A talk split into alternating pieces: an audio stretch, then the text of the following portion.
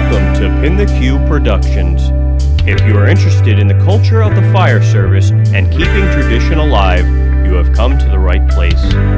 Now sit back and relax with your brothers and sisters and enjoy the show.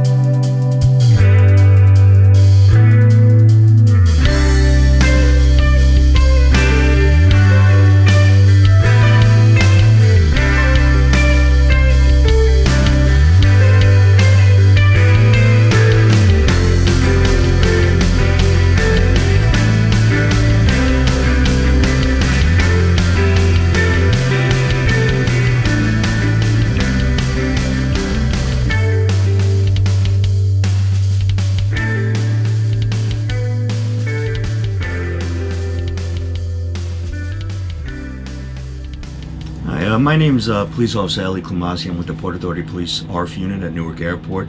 Uh, I've been an ARF officer for about six years, a police officer with the Port Authority since 2002. Before then, I was a New York City cop for about three years. I came into the ARF unit in uh, 2014 when the unit was uh, started, or when it was expanded, and uh, I haven't looked back since. It's, it's been very enjoyable. Uh, I enjoy working around aircraft. I enjoy doing the firefighter and, and police function that my job entails.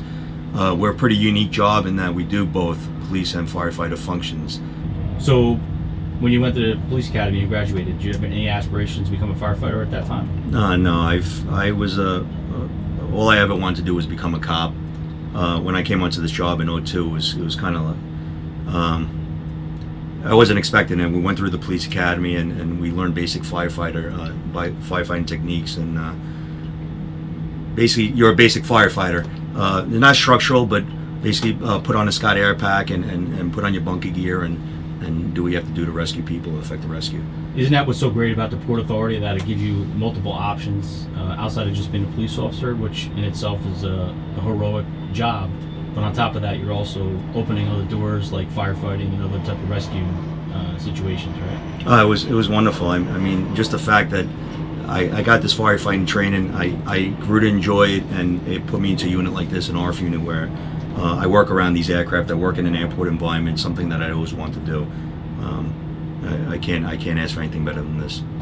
Sarge, tell me about uh, how you got involved in this, and then from what I understand, you just recently graduated from the fire academy. Yeah, um, my name's John Madigan, uh, Sergeant, Port Authority Police, assigned to the Aircraft Rescue Firefighting Unit. Um, I got out of training uh, in March of this year. Uh, 19 years on patrol.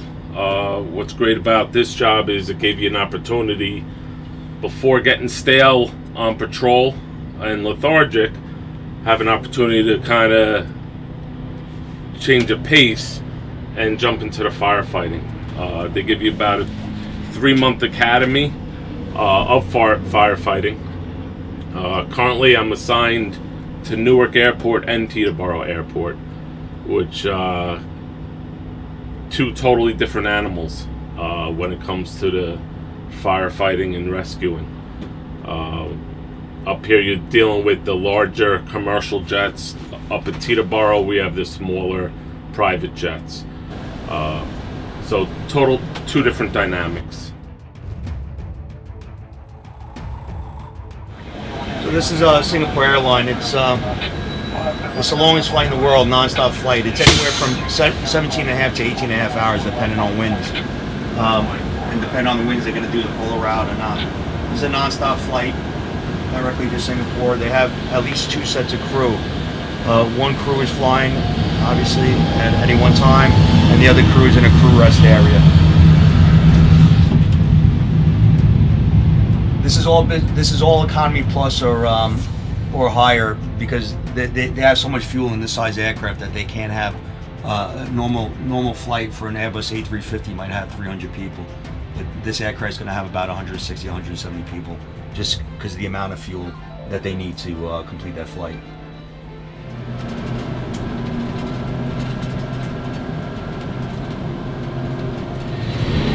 So this was sort of the similar one this morning, right? Mid alert. Uh, yeah. We had a we had an MD-11 alert this morning, so we had the three engine.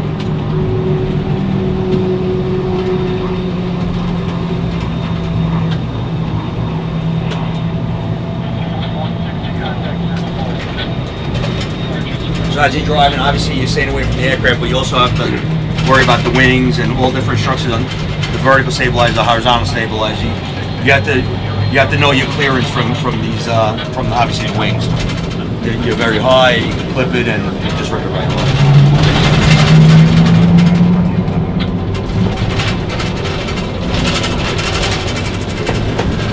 If, if, we cut them off, it's a pretty big deal. We have to be retrained go through the whole process of learning uh, the rules of the taxiway. Obviously the aircraft don't have directional signals, so that's what experience comes. You know, you, you, you kind of know where the aircraft are going by what gate they turn out of, if they landed or took off, um, which way they're going. If there's if there's handlers coming out with wands, we use all these these uh, visual cues to kind of have an idea where the aircraft are going before they go that way. Welcome back to Pin the Q Podcast here at Newark Airport, uh, well known as the EWR. I'm here with the sergeant who has been showing us uh, this awesome piece of apparatus, and uh, obviously we've never done anything like this before at an airport, and it has been uh, quite the adventure so far. So, Sarge, you were kind of showing us some of the uh, instruments that you have here with the turret up front, and you're kind of going over some of the responsibilities that um, the operator would have. I'm looking at all these components, all these gauges. Looking at my fuel tank. So on the left, I'm, I'm looking at foam, right, and on the right, I'm looking on your water source. Right. So, uh, like any emergency, it's teamwork. Uh, the driver's got to get us there safe first and foremost. But in addition to that, he has the ability to deploy. He's in charge of the bumper turret, which is uh, directly in front of him. I would be in charge of the roof turret. Uh, as we're rolling, we have the capability of getting the water pump activated, and then with the controls, he's able to not only drive as we pull up to the emergency aircraft, but you can just uh, get the water flowing. Okay, so by this, use this joystick here is how we control the. Oh, I see. So that's controlling the turret. And So the, the, the truck, we carry 3,000 gallons of water. Okay. We can high flow or low flow. With the two uh, cannons going at once, we could empty the truck pretty quick. Now, we were just playing with it a few minutes ago. That's letting us know that we're, we're starting to run uh, low on water. So we either got to get other trucks here or we're going to have to ask for additional help and hook up to a hydrant. That's great. So all of these, you know, instruments inside this inside this well here, if you will.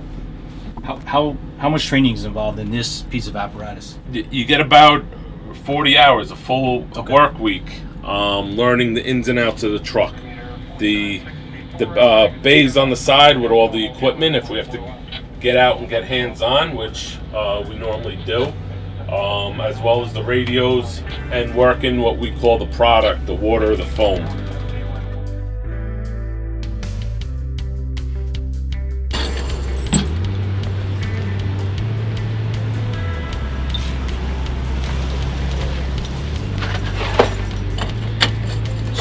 We're, pretty much at an empty truck, maybe about 200, 200 300 gallons of residual water at the bottom. Uh, so this is at, on this size line. If we had if we had a, a bigger emergency, we'd actually use a, a larger line. But this is going to take me anywhere from uh, eight to ten minutes to fill up at 3,000 gallons.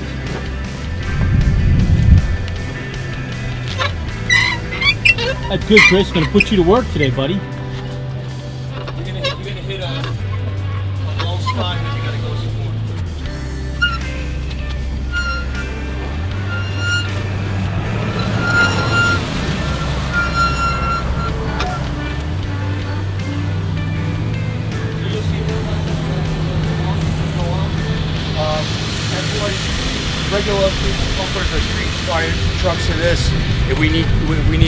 To get pumped by you, we would want a certain psi. Uh, anything above the, the 80, then you got to worry about the plumbing itself on the truck. So we're going to tell them uh, whoever's pumping the water, you know, to, to lower your pump uh, pressure or speed, and you want to keep below 80.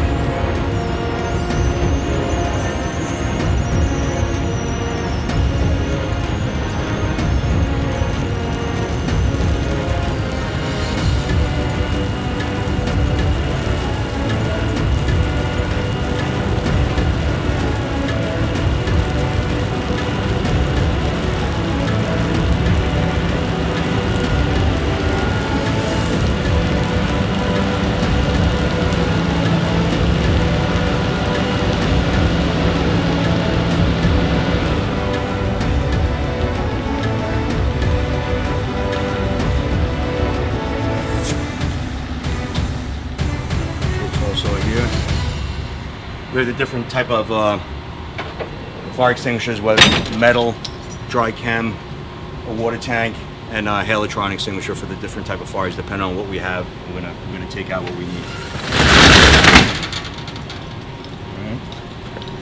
Over here, we have 200 feet of, of uh, hose line for both sides. We have fan, an electric fan for uh, to uh, evacuate smoke, or we have to we have to cool off uh, brakes. We're gonna we're gonna deploy some fans on the landing gear off the, uh, the hot brakes.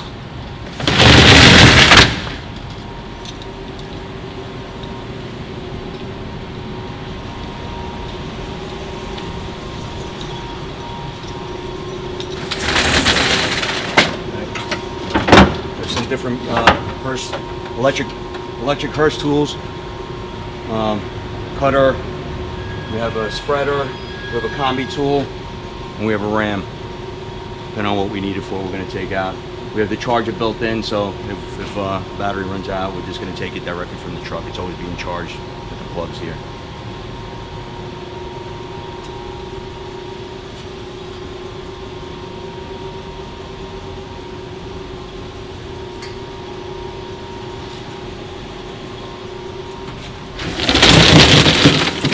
where we fill the truck, the pump. Depending on what you know, if we if we want to uh, fill up the truck quick, we're going to use a lot larger diameter hose. If we're just going to normally we we just uh, fill up the truck with, with the smaller diameter hose. We have different fittings, FDNY fittings. Any maintenance on the engine? Check the oil, the DEF, filling up the fuel. We're going to do from over here. We have access uh, to the rear of the truck with the engine on both sides. Just basically checking the oil. That's that's all we're doing. Uh, we have automotive that does the rest. Any kind of maintenance. There's some equipment back here like shovels, uh, spotlights.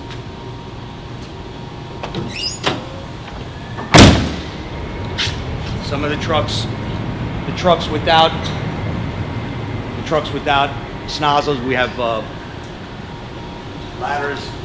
Just gonna deploy them electrically. Once you put in 24 foot, come all the way down. Just gonna deploy from here. We also have a little giant ladder on our smaller truck, our truck one. We have to uh, deploy quickly.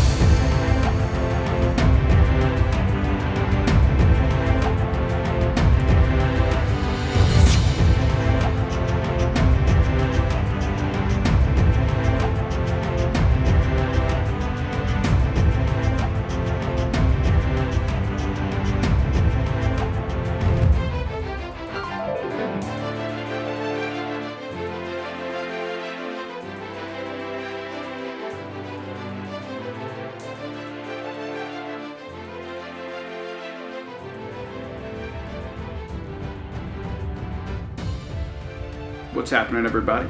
I'm Al, And I'm Devin. and we are Grey Ghost Studios. We are also the proud sponsor of episode 28 of Pin the Q podcast. We too have a little YouTube channel going on. And if you want to check it out, head over to YouTube, type in Grey Ghost Studios.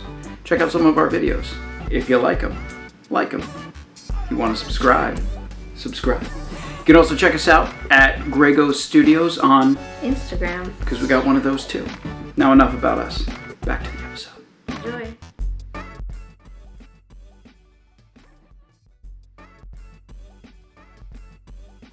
Hey everyone, welcome back to Pin the Q podcast. We are in Newark, New Jersey at EWR, or everyone likes to call it Newark Airport. And we were with the chief of uh, Airport Fire Rescue. So, Chief, um, I know who you are, and I had a pleasure of getting to know uh, some of the operations here today at this uh, at the airport. But why don't you tell our guests uh, who you are?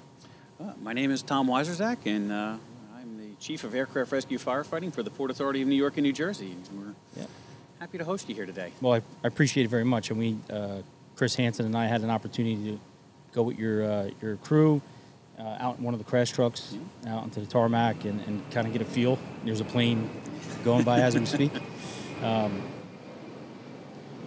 kind of getting a feel with what happens here and the uh, you know the operations of what you guys do because um, I know you're familiar with my show and, and we do a lot of you know different kind of firefighting. We just did an episode uh, of Marine One in Jersey Right. City, so you know our guests got to see or, uh, some of what we do on the water.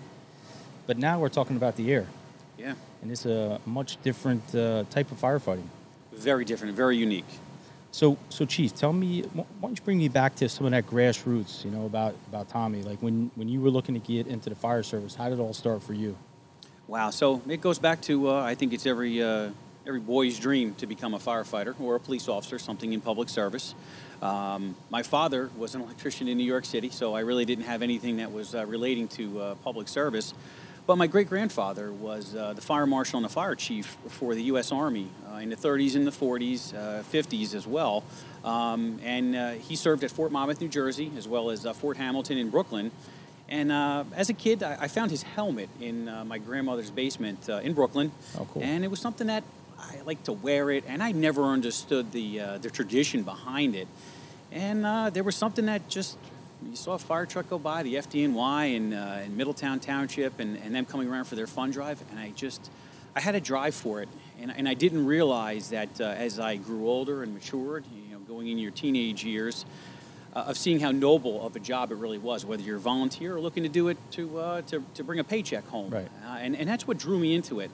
So, uh, you know, as a uh, teenager, I got into uh, the Explorers and the Cadets in Middletown. I actually started uh, with EMS. I became an EMT. Like, most firefighters do. Yeah, you it's actually a unique path. And then, uh, you know, started my way in as a, a firefighter um, in Middletown Township worked my way up through the ranks there, you know. And that's Middle Middletown Township in Monmouth County. in Monmouth County, correct? Yeah, Uh, you know, known as the world's largest volunteer fire department. Uh, Right. You know, that's where I started, and uh, I credit a lot of people that uh, I, I had met there uh, through the years who really did foster me through. Um, probably. Uh, your listeners are probably very familiar with a, a name of uh, Kevin Morrissey, who's on uh, Task Force One. Uh, he was uh, a big driver, uh, watching me, uh, mentoring me through the years. I definitely look at him, and unfortunately, I've also had some other mentors who uh, have uh, you know done some bad things, uh, you know, and, and kind of uh, gypped uh, firefighters and police out of money. But nonetheless, I still look at the good things that they had done for me through the years. Um, but kind of going back to it. Um, when I had got in, I, I always wanted to do better. I wanted to do more, and, and of course, you work through the ranks. Um, I knew that I wanted to do this as a career. Um, I started going to the University of Maryland. They had a, a specific fire science program that Yep. was through the uh, National Fire Academy.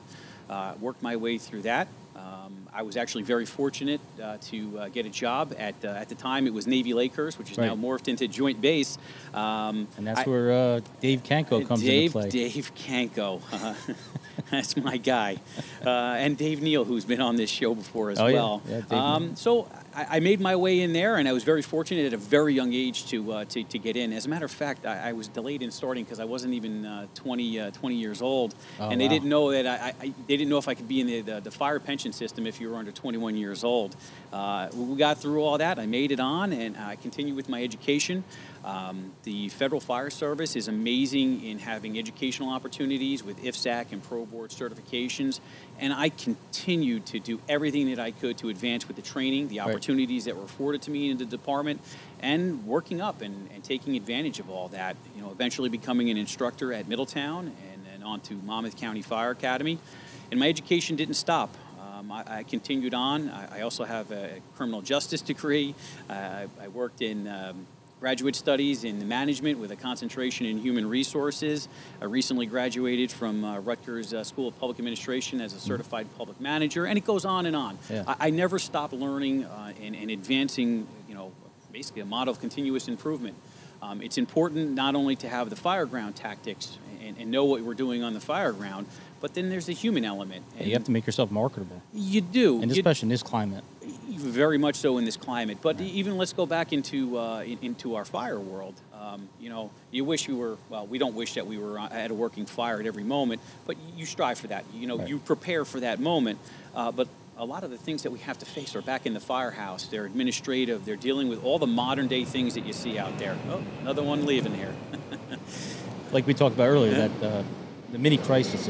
The mini crises exactly. So there's a lot that goes on whether it's in the volunteer world and this is a very real thing for the volunteer fire service as well as the career fire service. So you have to be well rounded in not just your fire tactics. That's extremely important because Right. when that bell goes off we have to be there. But you need to know how to deal with all the other issues that are going on and And that's you know that's really the the ninety percent, if you will, the Yes. stuff that happens behind the scenes, and then the ten percent of the time you're out there having fun and fighting fires and doing what you got to do. of course. But it's those like we talked about those those putting out the fires, if you will. Yes. You Yeah, know. putting all, all those small fires, Yeah. uh, the, the administrative fires that probably take up 95% of your time in any department. Doesn't matter uh, what your locale is. This, these are the things that are happening to you, Yeah. and you need to be prepared. So when you were you know starting out as a young firefighter, like you know looking to advance your career and getting on, like you said, you were fortunate. You got on very, Very young. fortunate. Did you ever think you'd be where you're at today? I mean, was did you ever look look looking back? I mean, is it humbling? It is extremely humbling. Um, I, I- have to tell you, you know, you always dream of, of moving along um, to get to the level where I am at. Uh, I'm extremely fortunate. Um, I, I don't forget where I came from. I remember the people who have brought me here. Um, and, and those have given me an opportunity as well. Right, You, know, you, right. you look at we're young faces coming up, and uh, people take chances on us, and uh, we have to understand we have to take chances on others in order to get into these uh, positions here and, and do good for the people that work with us. I don't like to say uh, who, who work for me, they, we work together Yeah. to, uh, to meet these missions. And, and that's important to remember, and, and I'm not forgetting that. And, and I think it's important also that. I've worked through every position to, to, to get up in here, and and sometimes uh, I, I say that uh, listen, I, I wish that uh, the, my favorite position was being a captain at Joint Base on a, on a ladder truck. Uh, being in the right seat is the best spot in the fire service, and, and I miss that dearly. Yeah. Uh, but where we're at, this is what you work towards. This is this is the pinnacle of a career. This is why I went as far as Yeah. I've gone with everything that I've done to be here. it's funny. I, I'm very fortunate to be able to sit in that seat at work, and it, it comes with so much responsibility, as you know. Uh, you, you know better than, than most, but it, it's everyone I interview that's in a chief's position, deputy chief, battalion chief, no matter what, they all say the same thing, and I'm telling you, all, Yeah. every one of it, captain best position. It is. For, for the, yeah, everyone I interview say, I, captain was my favorite spot. I'm not saying don't advance at Right. all. That is, that is not my message. Uh, appreciate where you are. Right. Um, there is uh, there is a certain appreciation to have uh, as a probationary firefighter, as just a firefighter. As a matter of fact, Yeah. I, I, I hate to just say just as a firefighter. Um, being a firefighter for your entire career is extremely admirable, and and I know a lot of men and women who were in the rank of firefighter for 25 or 30 years, and he did a great job. Yeah. And it's almost as like the, the, the you know the good man upstairs had wanted them to be there because they've mentored hundreds, if not Oh. thousands, of people to can make sure that we're able to get home on each and every call and get out of the firehouse. Yeah, and it's funny. You know, we talk to uh, in the show. We get to talk to so many great people, and you know, we had an opportunity to speak to one of the senior guys in the house in Jersey City. Mhm. And when I was talking to the chief, Battalion Chief Gorman, he said that senior guy, he's invaluable Yeah. because you know all these young guys are going to that senior guy first, Right. And that senior guy is the guy who's saying, "Hey kid, no, no, no, you don't want to do that," or "Hey kid, do this," and then you know they're not getting to that level where they meet and come. Let's say you're for you as a chief, they're not. Right. th- those small incidents and things aren't getting to you because they're being handled by the senior guy in the house Yep. or a senior woman in the house, which I think is a great thing. You know, to have people like that mentoring you and watching after you. You need those people. It's important.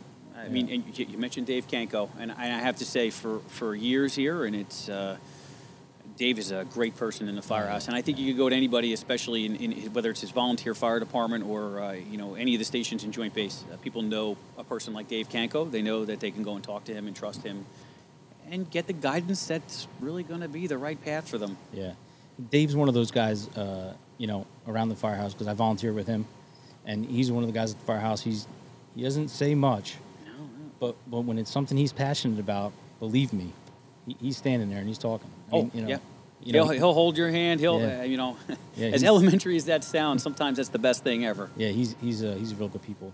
So, Chief, tell me about this whole operation. I mean, when you took on this position, I mean, you had obviously a little bit of knowledge about aircraft fire and rescue, uh, obviously from the Joint Base.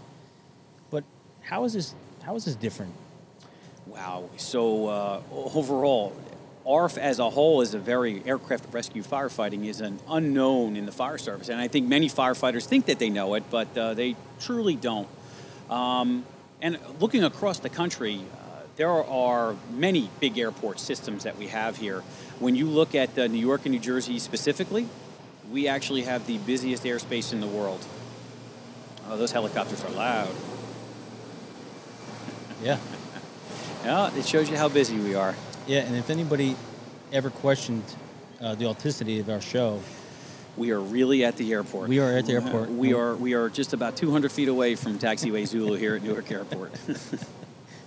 so, uh, going back to this, it, it, it's a big unknown. Um, there's a lot that goes on in our area. Um, we, we have extremely large aircraft that fly in and out of the airports, and I'm going to be hitting on training because training is a key, whether it's structural firefighting or when we get into ARF our aircraft that come in here are the biggest in the world, as I, I keep saying here. Uh, here at Newark Airport, you have the uh, the Boeing 747-8 flown by some foreign carriers that can have over 600 people on board and and tens of thousands of pounds of Jet A fuel on board. We go over to some of our other airports at like LaGuardia. I'm sorry, at uh, Kennedy has an Airbus A380. That's the double decker that you see out there. It was rated by the FAA to have 1,050 people on board Oh, in a gosh. certain configuration. So now you, you take that aircraft, and we have lots of ambient noise. um, you take that aircraft and it has a hard landing, a survivable landing, uh, because actually uh, in in, uh, in aircraft incidents, 82% of incidents that happen in aviation will happen within 3,000 foot of the air, the center of the airport on either takeoff, taxi, and landing, and that means a survivable incident there, low impact. We're not talking about Right, a, a traumatic crash into the ground, where the aircraft may break apart and uh, you have fuel load everywhere, and then you have passengers that may need to be rescued, or even if they're self-evacuating, we have to deploy our aircraft rescue firefighting resources rapidly. So um, let's go into that. There, we talked about the size of these aircraft, and uh, you know we talk about building construction with structural firefighting, and then we talk about aircraft construction when we talk about ARF. And it's important there because fire behavior in an aircraft acts different, no different than it does in our building fires of how a fire is going to act in a uh, ordinary constructed building uh, versus a Type 5 constructed building, or even versus a, uh fire-resistant type building. Right. There's going to be different reactions there. So we know how to go ahead and, and do that there. And, and in a building, we have fire stops. I'm able to close a door or I have a fire alarm that goes off. I have a, sprinkler head that may Yeah, pop. drop ceilings. And I can get myself away from the fire. Um, in an aircraft incident, when you have something like a hard landing of an aircraft and it does break apart, fuel is all over the place. Um, in a tubular environment inside of an aircraft cabin, I don't have the ability to close a door, so the smoke is coming into an area where all the passengers are, um, and that's, as we know, a, a very big danger to any type of occupant trapped in a, uh, a fire scenario. So, um, taking an all account here, we have these massive trucks. Uh, some are carrying 3,000 gallons of water, 420 gallons of foam. Uh, some have just 1,500 gallons of water, and I say just uh, 210 gallons of foam. And then they have other uh, specialty agents like uh, Purple K, Right. uh, Halotron, which is a, a, a, an environmentally friendly version of uh, Halon for as a clean agent. And these trucks have some speed to them. So Yeah. the alert goes off, air traffic control says that there's a problem. These trucks are getting out to you extremely fast uh, with a tremendous amount of uh, firepower in the sense of we have a lot of water to knock down stages of fire where maybe fuel is all around, where passengers are trying to get out. Where we're able to suppress it really fast with our turrets that uh, disperse anywhere from 750 to 1200, 1250 gallons a minute of water. So we're putting a rapid, big punch of, Oh, uh, yeah. uh, of fire suppression on, on what we have out there with the fuel loads that we encounter there. And that's something unlike you, you experience in, uh, in a structural setting. And I'll even go more so. Um, you know, we work closely with the uh, fire department in New York City and the chiefs have even uh, we, we discussed this of having the uh, catastrophic scenario of a uh, an, an Airbus A380 or a 747 with a high passenger load. You wind up getting into a 9/11 type event, not in the sense of terrorism, Right. but in the sense of Mass how many people. mass people and Yeah. mass amounts of fire, and it's unlike we've uh, seen here. It's And- an MCI nightmare. it is an MCI nightmare. It's a fire nightmare, but what I can say is that the training that we do is intense. Um, ARF is the most regulated fire discipline in the country, actually throughout the world. Um, in a municipal department, you don't have the FAA coming in and looking at your training records each and every year. Uh, you may have ISO making a visit or POSHA if you're very unfortunate. But in any case, they're looking at everybody's training records each and every year. They're making sure that our personnel are getting live fire So training. checks and balances are Everything is there, and, and, and our training modules are, are extremely critical of going over aircraft familiarization and construction, aircraft evacuation. How do the slides work? How do I get people out? Um, the communications, as you saw when you're operating Yeah. on the airfield. Yeah, yeah. There are many elements to ensure the safety of our firefighters, so they're able to provide a world-class service to the people that are out there. You know, those people are having the worst day of their lives in an incident, and we're going to make sure we do our best to, to, to make that better for them. We've got a big guy coming by. Oh yeah, that is that is that's something huge, whoever it is. Yeah, it's probably that UPS MD-11 coming by, going back to China. Yeah. go. So you mentioned that, and we were in the uh, in the crash truck with, with your members, and they were talking about they were showing us a flight to Singapore. Yeah, So from from Newark to Singapore, 18 hour flight, had a long time. right? And immediately what I thought was, okay, that's that's 18 hours of fuel, Yeah, and you're talking about all these incidents are happening close to close to home, if you will. yeah, So if something goes bad, now you have 18 hours worth of fuel. yeah. That that's actually a big problem uh, that we're trained to, uh, of course, handle Yeah. there. But uh, when an aircraft leaves here at Newark Airport and they're flying, whether it's to Orlando or going to San Francisco or they're going across the uh, the Pacific, across the North Pole and down the uh, the, the Pacific uh, Rim. they're leaving with a lot of fuel, and uh, they're actually not meant to land immediately. They're meant to burn off all of that fuel, Right, right. Um, and, and that's important. So when they do land, if they take off and they have a problem, let's say they strike birds, there's some type of mechanical issue where they come back. Um, that that's an emergency because that aircraft is landing heavy. Need lots of uh, runway to land. They may make their brakes a little bit too hot there. That could potentially cause the fire, and that's exactly why we're here. So Yeah. it's in the event of a crash or preventing a, a catastrophe and keeping the passengers and the crew on that aircraft safe at all elements of the flight. That's what our training is always on. That's what our deployment scheme is all based about. what I liked was that they were they knew that information like that. Like Yes. you you it's not just being a firefighter. I mean, th- there's so much they have to learn Yes. doing this. And on and on top of that, I I have to also mention to my to my viewers who may not know this, but they're police officers. Yes, that's a very Each- unique uh, component of the Port Authority of New York and New Jersey. They're, they're Port Authority police officers, and you have to be a Port Authority police officer to be recruited into To the uh, firefighters, yeah, into becoming an aircraft rescue firefighter. So every one of those firefighters are police officers for the Port Authority in New York, Jersey. that is correct. Okay. So that that's an interesting, you know, that's it- interesting in itself. It is. It's a, it's a very unique uh, setup. Because you're taking police officers, you know, that Yeah. work in the street or working here at the airport, Yeah, and now they're okay. Now we're going to send you to be a firefighter, yeah. And- go off into training. Yeah. and not just a firefighter, but now you're going to have to learn how to be an airport firefighter. So Right. you're learning, you know, like you talk about building construction, which I like, the construction of a fuselage and and Yeah. the engines and the fuel and everything that goes with the hydraulic systems. It's a lot. It's a lot to take on. It is a lot, and I have to tell you, the uh, the regulatory side of it, you know, the, the Federal Aviation Administration with training is very hard on the sense of they want you to know each and every aircraft that's coming in. They don't want it to be the first time you saw a 787 was the first incident you were on. They want you to be out there, and, and, and our programs that we have are, are very intense on that.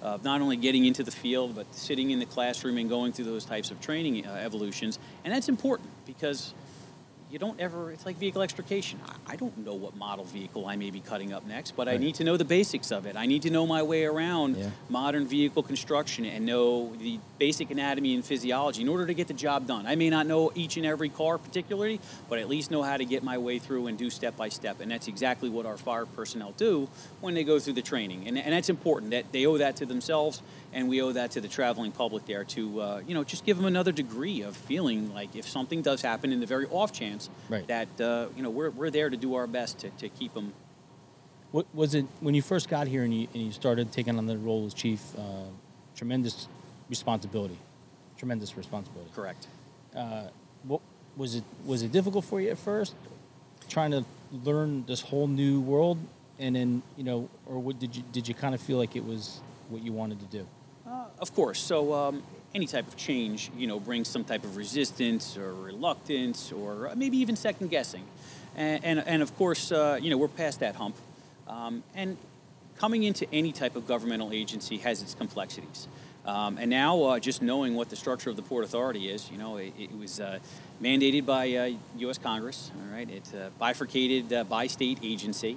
Um, so you start looking at the bureaucracy of it, and, and it's not saying anything political, but it starts to say, hey, there are many stakeholders in this game, um, just on the level of the Port Authority, and then you get into air, aircraft rescue firefighting, and there become many lanes that we have to deal with. You know, uh, I, I'm really focused on on a daily basis when it comes to this of personnel and, and, and training matters and working with the aviation department.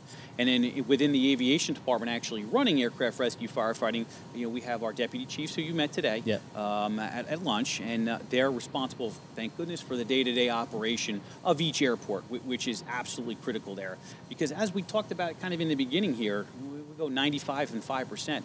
Uh, my, my plate is very much so full with making sure that all of these other ends are done here and working with all the various stakeholders here because we said we have police officers. Right. You know, I have to work hand in hand with the superintendent of police of making sure that he is aware of our needs of what personnel we may need, if promotions are going to happen, and retirement of people, because I actually have to pull from his department there, Right. and that's important. And then Right. on the other hand, you know, working with the aviation department, I, I have to see what their needs are, what the budgeting issues are, and then figuring out how am I going to get these people in or out, how am I training them, and then all the other issues that go along there, dealing with our, our, our great labor unions, uh, dealing with the daily uh, personnel issues that are going on, and whatever else may be the happenings of the day. Well, our Yeah. many fires that, that continue Yeah. to come up and whatnot. Yeah, because you, you know you, you take an institution this large. I mean, this is like a city in itself. Yeah. It really is like a city. Yes, it is. So you know you're you're, you're almost you know you, well, you're not almost you're managing all of this. Um, you know, so you're like you said, you're working with multiple different entities. multiple stakeholders to uh, bring us to success yeah. here.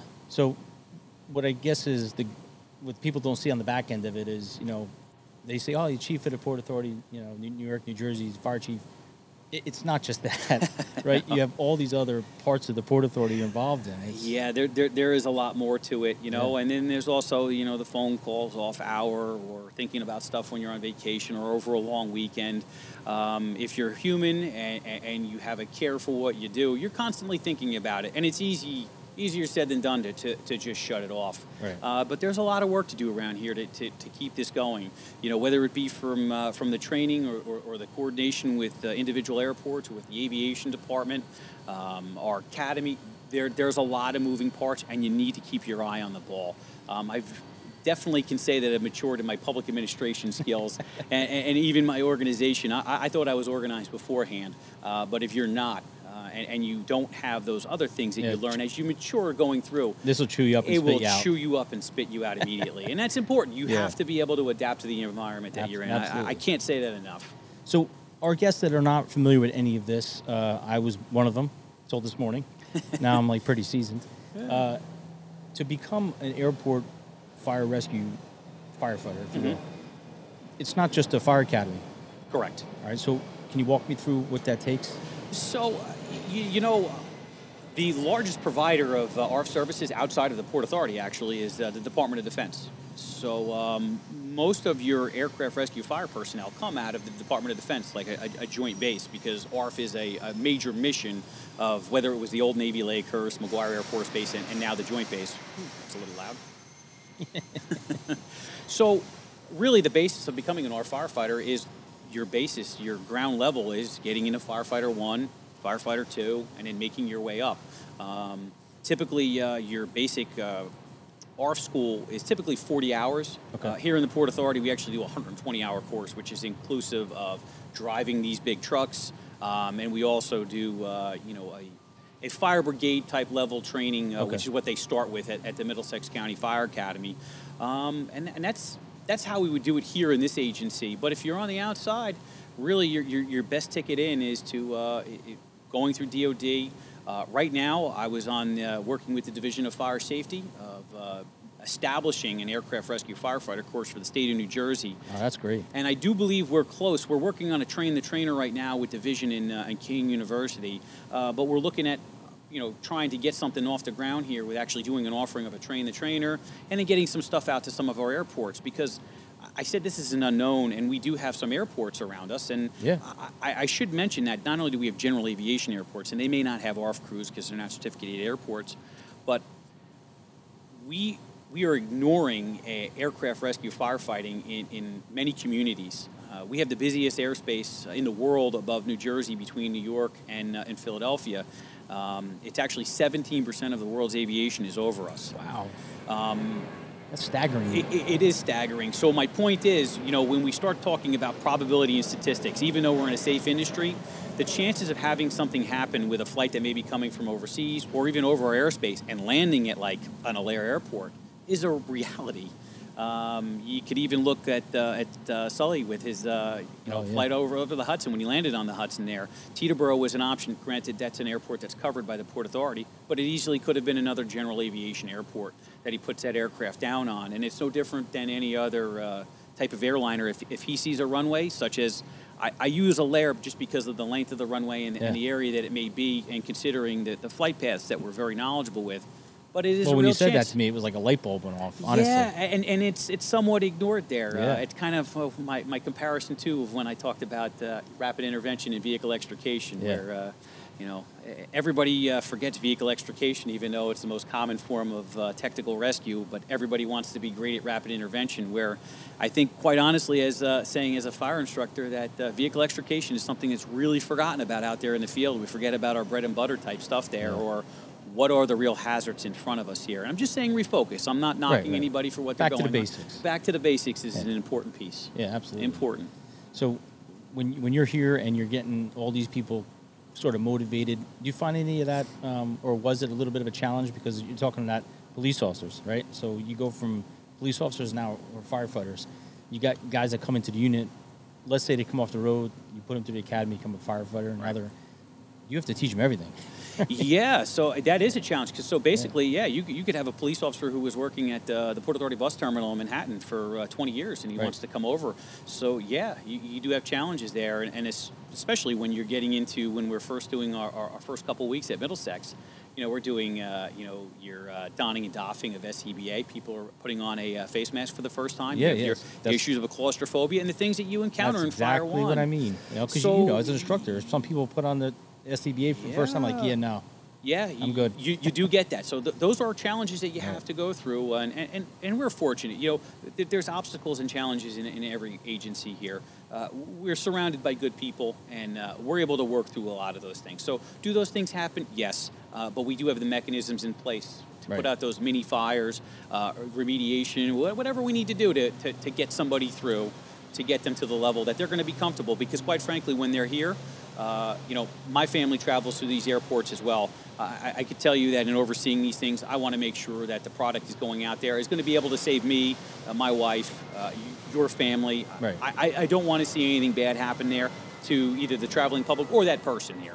So there are those challenges. That that is something that happens, and you have the cultural issues too of Right.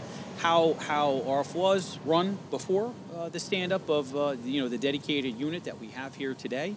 Um, but of course, as you work through, I mean, you look at your program, you know, remembering uh, you know the, the past and, and respect and, and those types of things. The When- very premise of the show. when you embrace those types of cultures and you have a respectful work environment and, and everybody's aware of what's expected of them, those are the important things to moving forward and to achieving the culture that you want.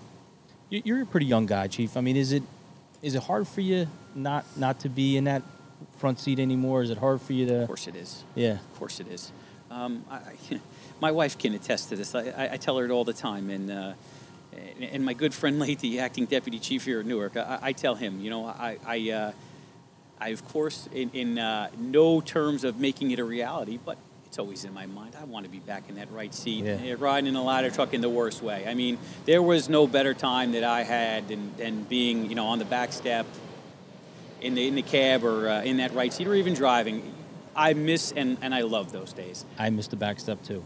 When I first I do. when I first started, you know, from my firefighting career, you know, uh, I remember being on the tail step of a CF Mack with the man's sta- strap, you know, up on the top. I, I I can't tell you that I ever had that. I, I, wish I had those days. yeah, I did. You know, my first coat was all the way down to my knees, pull up, pull up boots. I could only wish. I could only wish. It But- didn't last long, but You, you know, when it comes down to this, you know, I, I- I work towards this. Sometimes I feel like, you know, the, uh, you know, you, you could feel your career's gone by way too fast. Uh, this is absolutely what I've worked for there. I'm, I'm not going to regret any of uh, the decisions I made. I, I do my best to, uh, to support everybody in the field, to support all the operations, and really to, to make sure the mission is accomplished. But I, what I think, though, what benefits everyone here is the fact that you do want to be in that seat. And, the, and the fact that you have all this passion for the fire service and how much you love what you do. That's only going to benefit everybody here. Of course. You know, and, and, and I take that back. You know what?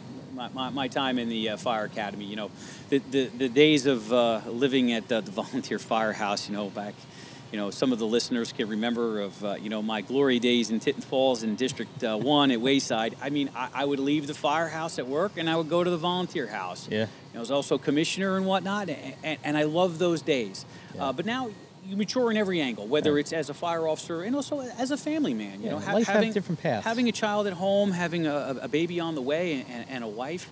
I love being at home. Um, I, I love being around my family. I love being around you know my father and my in-laws and, and everybody else. I, I, I embrace that, and I'm very fortunate to be able to go back to that. You know that that's something that you see that uh, some people get too attached, and Yeah. y- you see the devastation that happens with you know individuals getting divorced and, Right. and whatnot, and and tho- those are important things to remember too. So, for those out here that are thinking that you know the job is everything, yeah, we love this world. I, I absolutely love the fire service. Yeah, but you have to You have have to know that end there, and, and, and that's so critical. You know, I'll be John Sahatchin's uh, programs on you know Are You Ready and whatnot.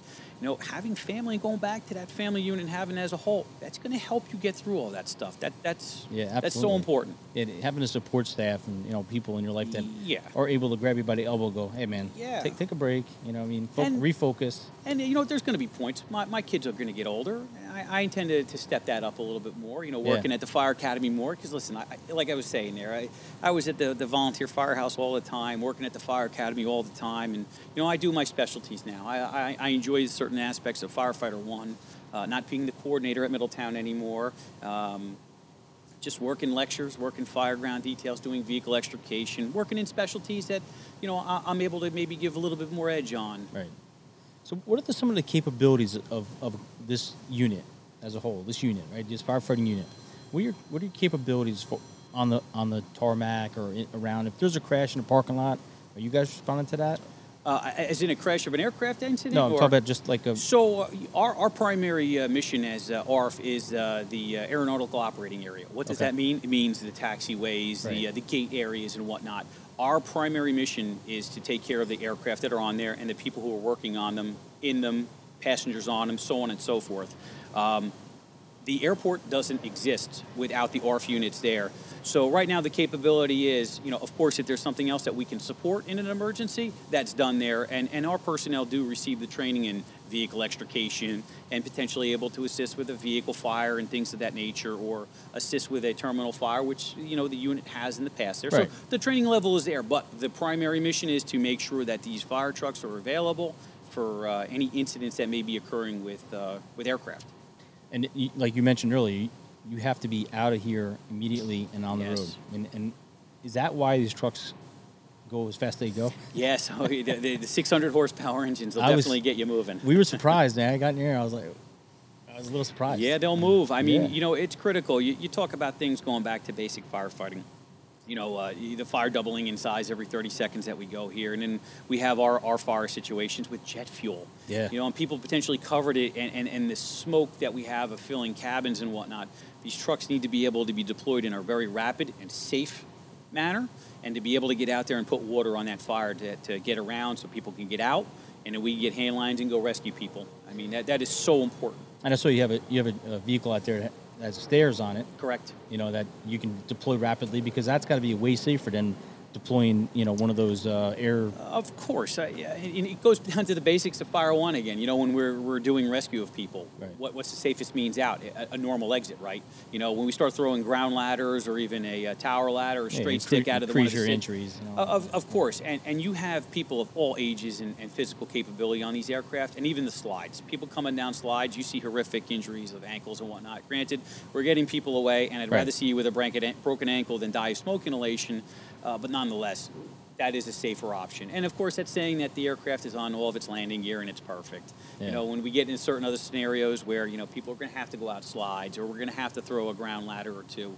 to get people off, or many to uh, on, on bigger aircraft. But nonetheless, yeah, we, we, we have a lot of tools in our toolbox here that are specific to an, an airport operation. And the amount of training is, is, is severely intense. And I I think, in conclusion, with uh, the training, uh, depending upon what airport you may be assigned to and, and what rank you are, because there's crew chief training has strategy and tactics included in it, and uh, certain airports have uh, personnel that are that are also trained as emergency medical responder. Um, but you're almost about 400 hours of, uh, of training by the Wow. time it's all said and done. That, well, that's what I was saying earlier. It's not just the fire academy. It's No, it, it, it's more. So, yeah, you have the time that the person was in the police academy here where they, they have a certain Right. degree of fire training as well. And then it's also getting in here. And, and it's intense. And then it's recurrent training each and every year, you know. So that's what that's exactly my point earlier, where you, you take a police officer who obviously went to the police academy and whatever trainings on top of that they're getting, you know, their incidental trainings, and then they're like, okay, I want to move into the fire department side of the port authority. Now they're getting all this additional 400 hours of training. Yes. it, it's a lot to take on. So It is. Those those people that are here, I mean, they want to be here. They want to be here, uh, and they're and they're dedicated. They and they have to be here for five years. So once you commit, you want to come in. Uh, you're you're staying with uh, aircraft rescue firefighting for no less than five years. Oh, so it's a five year bid. Five year commitment. Yep. Oh wow. Yes. Uh, the only way to get out is to get promoted, Oh no kidding. So promoted or retire.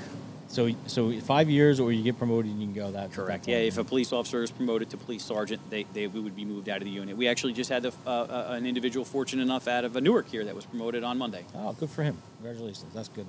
So, what what's been the most challenging uh, aspect for you, being part of this huge uh, huge deal? I, I could definitely say it's, it's probably been uh, the learning curve of understanding the intricacies of the Port Authority.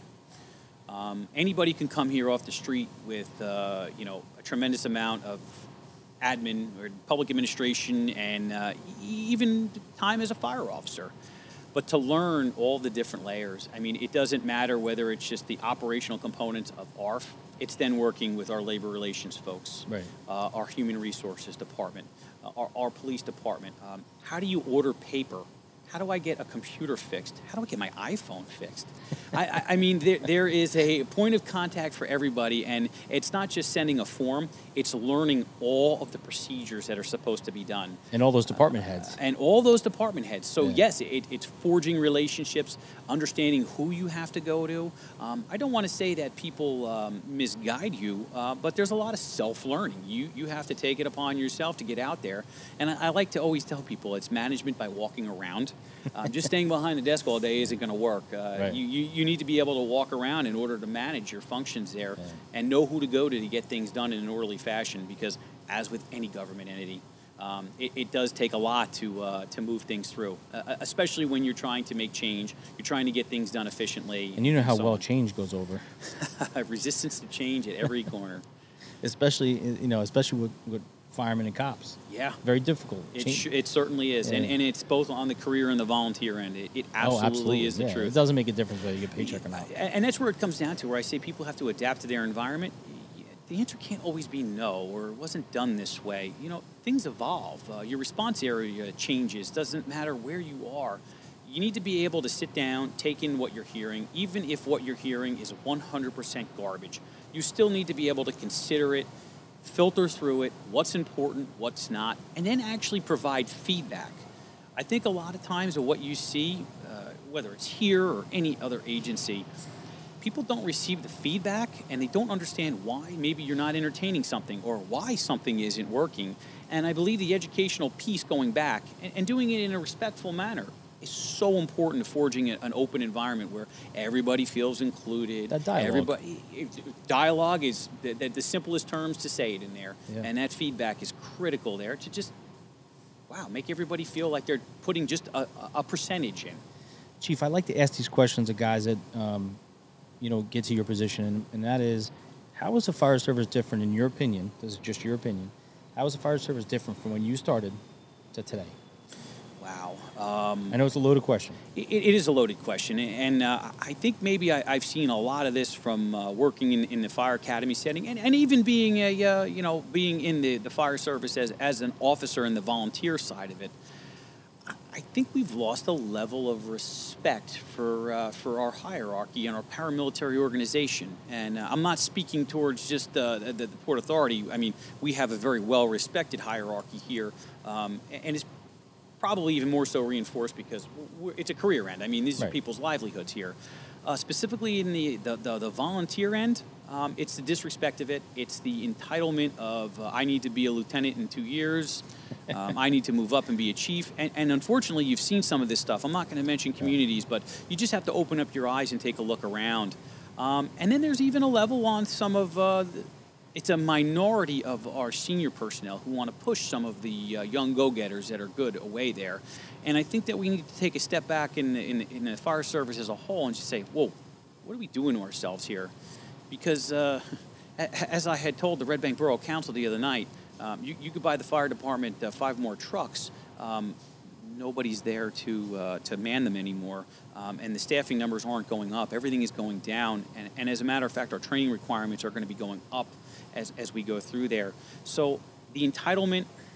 Maybe you, you want to say it's the millennial generation, but then studies say no. You go back and forth on it. But there's just a, a lackadaisical, I don't care in studying. I don't want to know. I don't want to become a master of my craft. I just want to carry around that, uh, that title as firefighter, and, and you give me everything for it. I want to wear Yeah. a cool shirt. I want to go to Applebee's and get my discount, or I don't know what it may be, and I shouldn't uh, broad brush everybody like that right now, but uh, because many people aren't like that.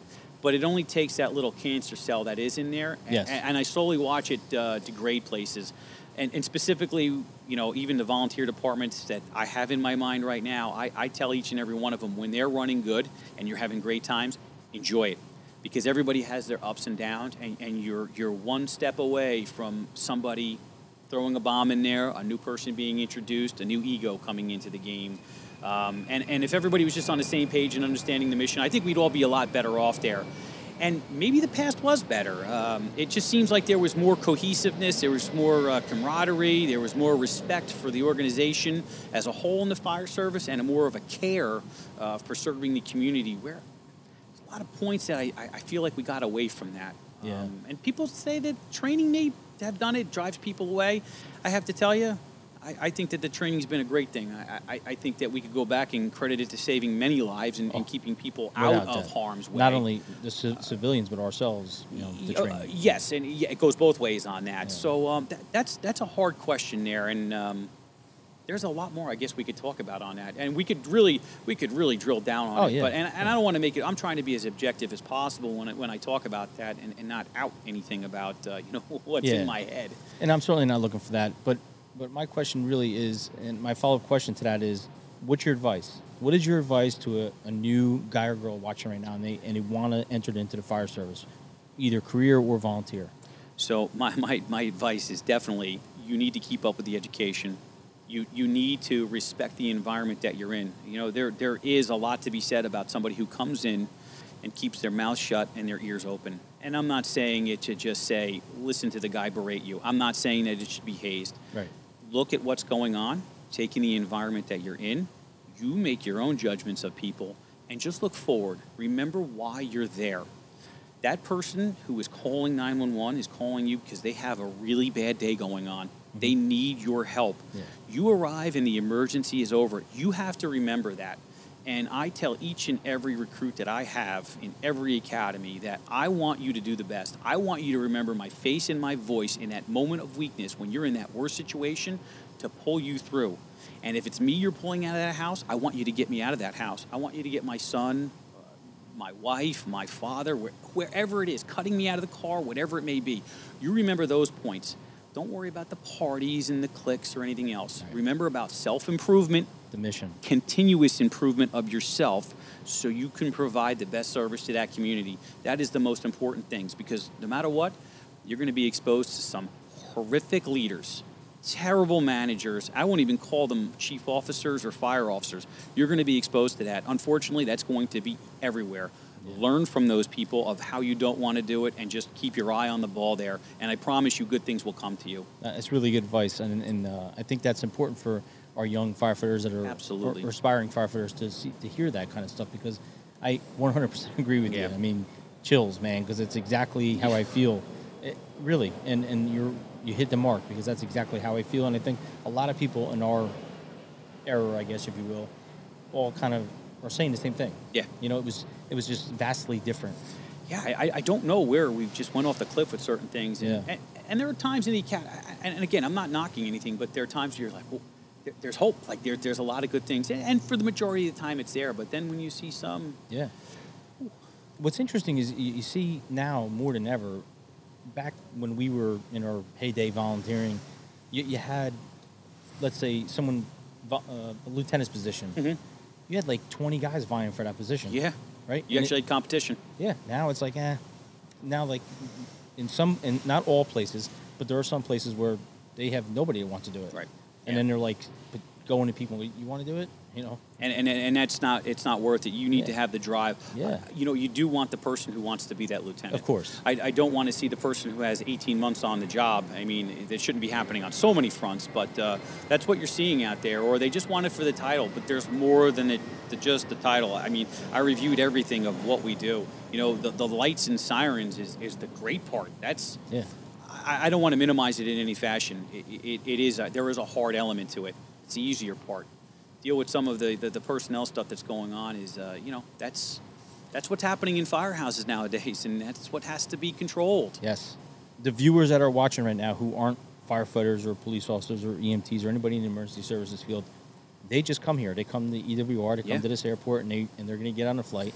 And Chris and I kind of laughed because when we were out on the crash truck and we were you know cruising around out there, it was a totally different perspective from Oh, when- yeah. from standing inside that terminal, looking out the windows to seeing what's going on out here. Of course it is. Um, what do you say to that commuter that's that's out there?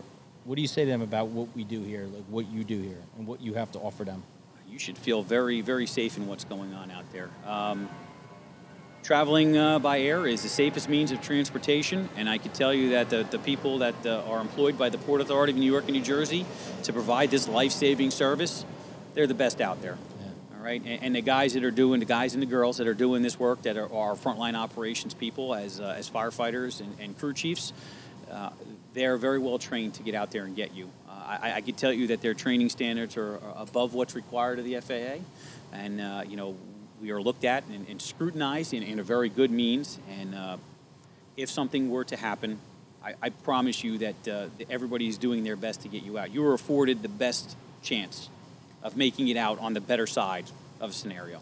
Yeah, with the professional staff that you have here, the, the, the amount of training you have here, the equipment that, that you have here. It's, yeah, it, these uh, these firefighting beasts Yeah. are, are definitely very well equipped to handle the hazards that are thrown their way. you, you, so you guys definitely have, they're there. yeah, you have great equipment and stuff You, that you, you, need you get can rest done. assured when you get on that aircraft that you've got the best coming to you. And then I'm gonna I'm gonna follow that question up with another one, and that is, what's your message to your your employees here? What's your mes- message to your firefighters? I mean, you this is your hour, this is your time. what what do you say to them? Uh, well, going back to everybody, I'm, I'm proud of this agency. Um, th- this agency really it magnifies patriotism and, and service. The Port Authority Police Department has been struck with many terrorist events. I mean, we, we, look out, we can't see it right now because of the mist, but there we go where the uh, Twin Towers once sat. Right. And uh, these men and women, most uh, have uh, were serving on 9/11. Um, you know, they know what public service is, and, and I couldn't be prouder to, to be standing next to them. And uh, you know, my background of uh, fire. Uh, you know, I'm, I'm also a licensed pilot, and, and, and I served for about two years as a federal air marshal. So I kind of embody what the Port Authority is in an aircraft rescue firefighter. I, I bring the elements of I know what the flying side of it is, I know what the police officer side of it's like, and I definitely know what the firefighting side of it's like in serving all the capacities. And when I see that, I, I couldn't be prouder of the people that I'm around there and understanding what uh, their police department has been through, uh, what our people actually mean. I mean, they are the they, they are the mecca. I mean, we look on the side of our truck, we have the uh, the World Trade Center 9/11 memorial patch on there, and that's that that's on purpose. Yeah. that, that's to remember, you know, what their brothers and sisters had done, you know, before them, and, and the sacrifice that they made, and we're not going to forget that. And No. uh, couldn't have asked for a better place to be employed at and, and, and be a part of the team that we have here, and work with the people. And it goes even beyond that. I mean. Um, everybody that we work with. I mean, I, I, I uh, most admire our acting deputy chief at Newark uh, in Lathy Workus and knowing hit the time that he's put in at, uh, at ground zero after the, the towers had collapsed and, you know, the personal effects that, that happen along with that there. And you, and you get to see all that with these guys and, and to see that everybody still wants to go on and do it again. Yeah, the, the Nobody Love, looks back. the love for this fire service is, is what really I mean, is like a punch to, this, to the to the gut, man. It- it's amazing. it is. It really is amazing. you're, you're in you're you're really in ground zero of, of loving public service and wanting to take on the next emergency and, and not caring what, what happens to you. Yeah, you lose 37 members, and then you Yeah. s- still have that desire and that passion to move forward and drive on and remember those remember those those lives in the back of your mind. They're always there, but you're always moving forward on your mission, Yeah, and th- that's powerful. it is. you It really is. Yeah. Well, Chief, listen, I, I can't thank you enough for allowing me to be, you know, part part of your operation here and getting us getting to check things We've had out. a long day. I, We, we did have a did. long day, you know. It's uh, but I tell you, you know, being in the in the crash truck with those guys were they were, they were great. I, I got to tell you, um, you know, I know I told you off camera also, but the time they took with us to show us around and and you know They care. they do they really do and, and they were they were both great and uh, the sergeant had just graduated correct Yeah, Sergeant Madigan just got out. Yeah, Yeah, just graduated It's, it's fire school. fantastic to see that uh, it, it, it, it's the result of the training and it's great to see that we're able to validate that training and seeing what these guys are able to do. I mean, you coming in, you learned a lot from these guys. He's A- absolutely, fresh yeah. on the road, just a couple months. And one of the things I loved about what he said was he, he, he said, you know, you got that self evaluation, which I, I use that word all the time. And he said, you know, I was kind of getting stagnant Yeah. in, in my role with, with law enforcement and my role, you know, and I didn't want to feel that way. I didn't want to ever come to work and, and feel like I'm not, you know, How 100%. admirable! How admirable to, Right. to go self-evaluation and Yeah. self-improvement, continuous improvement. So I love it. What does he do? He, he signs up to do more and, and, Do more. and get more educated and, and become a firefighter. And I thought that was pretty cool. You Yeah. know, it, you know, it's, it's that's a difficult thing to, to do. Absolutely. But yeah, Look was- in the mirror, huh? Yeah, it was good stuff. So, Chief, before you leave, I have some cool stuff for you. Oh. And, and uh, you know, listen, when you come on the show, you got to get you got to get stuff. We got to get free stuff. You got to get stuff. So, the first thing I always give out is is our patch. So, right. anybody who comes on the show, the only people who get them are people on the show. I'm honored. There you go. So, so yeah. So those are from Eagle Emblems and Graphics. Thank you guys, you. Sal, he's a phenomenal guy. At Staten Island. and then, uh, of course, decals. A fireman all love. Oh, yeah. Everyone loves decals. So you got a pin a Q sticker for your for your lid. You got you one of our new decals, and this this here is from Elite Blue Line Emergency Emergency Lighting. They have a graphics division now, so they made Awesome. those for me. And of course, uh, if you have, if I say of course, because for us it's just like second nature, but there's an organization called Next Rung. Very familiar with them on Facebook. There you go. So we give this. Uh, if you would just keep this here for the guys, and, Absolutely. in the house, and then uh, I have their new one here, which is called the Real Talk, and it just has some additional resources on it. Okay. And also from Next Rung, Blake wanted me to give you a, a wristband and a pen. Right, we'll put this wristband on now. Nice. I'm wearing mine.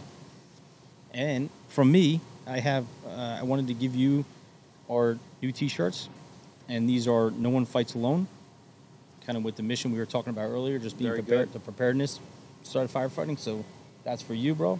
Admirable. Thank you very much, and of course that comes with a decal. Thank you very much. So and, and, and, all kind of swag. and of course, listen, what's not giving you a patch. So we're going to give you this patch. This actually, I, I wore that on my shoulder once. I don't know why I had it in my uh, glove box, but I did. But I figure no better person to go to than you. Thank you. I So appreciate it. thank you very much. I A- appreciate it. a, this. worn patch is always better than a, a, a patch. no patch at all. No sitting there. Thank you so much.